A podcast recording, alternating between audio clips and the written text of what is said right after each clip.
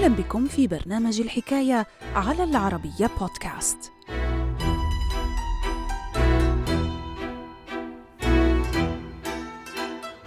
منذ عام 1882 شهدت ولاية ميسيسيبي الأمريكية وحدها أكثر من 500 عملية قتل وتنكيل ضد الأهالي السود لكن في عام 1955 وقعت جريمة قتل هزت هذه الولاية وكان ضحيتها طفل أمريكي من أصول إفريقية لم يتجاوز 14 عاماً ويدعى أميت تيل تفاصيل الحكاية في مقال للكاتب طه عبد الناصر رمضان بعنوان أبشع جريمة قتل عنصرية بأمريكا في الخمسينات ظلت دون عقاب.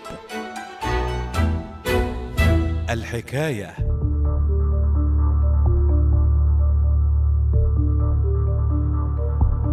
في الثامن والعشرين من أغسطس 1955 اهتزت ولاية ميسيسيبي الأمريكية على وقع جريمة قتل. ذهب ضحيتها الطفل الأمريكي ذو الأصول الأفريقية إيميت تيل الذي لم يتجاوز عمره 14 سنة. ولد الطفل إيميت تيل يوم الخامس والعشرين من يوليو عام 1941 بمدينة شيكاغو التابعة لولاية إلينوي الأمريكية.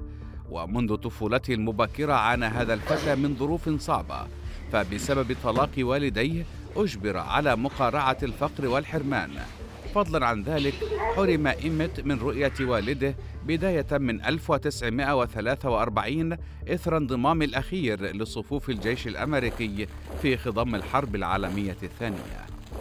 خلال أغسطس 1955 توجه الطفل إيميت تيل البالغ من العمر 14 سنة إلى منطقة ماني الواقعة بولاية ميسيسيبي من أجل قضاء أيام العطلة رفقة خاله المقيم هناك.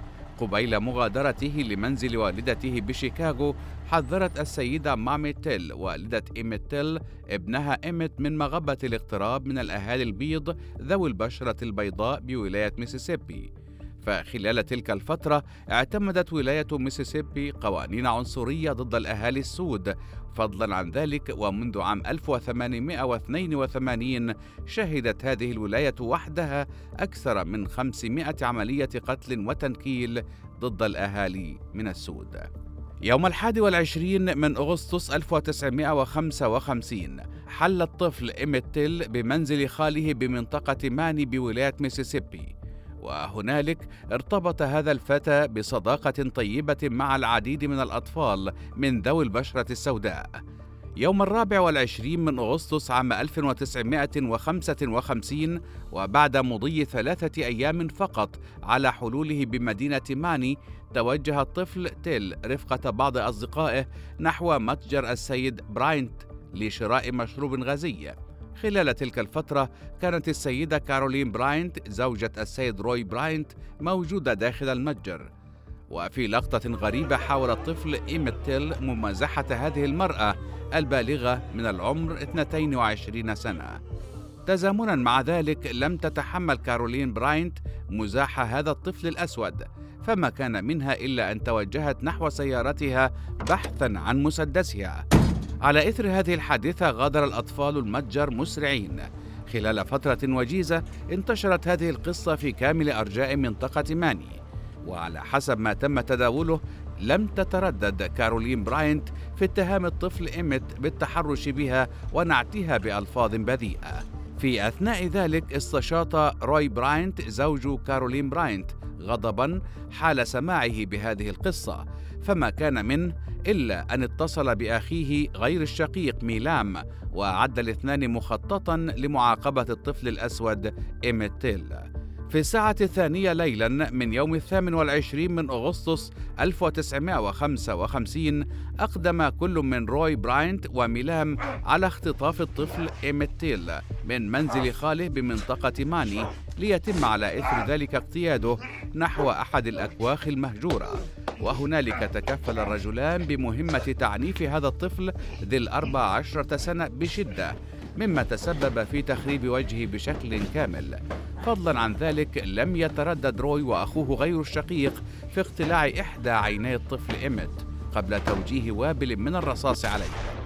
على إثر ذلك أقدم الأخوان غير الشقيقين على ربط بعض الأوزان إلى رقبة إيميت تيل. وجاء ذلك قبل أن يتم إلقاء جثته المشوهة في نهر تالاهاتشي خلال الأيام التالية وعلى إثر انتشال جثة الطفل إيميت تيل عاشت الولايات المتحدة على وقع موجة شجب واستنكار ضد سياسة العنف والقتل الممنهجة ضد أصحاب البشرة السوداء على الأراضي الأمريكية حيث أثارت صور جثة إيميت تيل المشوهة والتي نشرت في جميع الصحف العالمية ضجة إعلامية غير مسبوقة. في غضون ذلك وخلال عملية دفن جثة ابنها أصرت مامي تيل والدة إيميت تيل على أن ينقل نعش ابنها مفتوحا ليشاهد العالم بأسره فظائع الأهالي البيض في حق الأهالي السود. من خلال واقعة غريبة أعلن القضاء الأمريكي لاحقا عن براءة كل من روي براينت وأخيه غير الشقيق من جريمة القتل التي نسبت إليهما بسبب نقص في الأدلة. وخلال الفترة التالية وعلى إثر إطلاق سراحهما استغل الرجلان قوانين ولاية ميسيسيبي التي تمنع محاكمة رجل ما بسبب التهمة نفسها مرتين. على إثر تبرئة شخص من تهمة ما لا يحق للقضاء تتبعه مجددا بسبب نفس التهمة. ليعلن للصحافة مسؤوليتهما عن جريمة القتل وعلى إثر ذلك وعلى الرغم من هذا التصريح الخطير ظل المجرمان دون عقاب.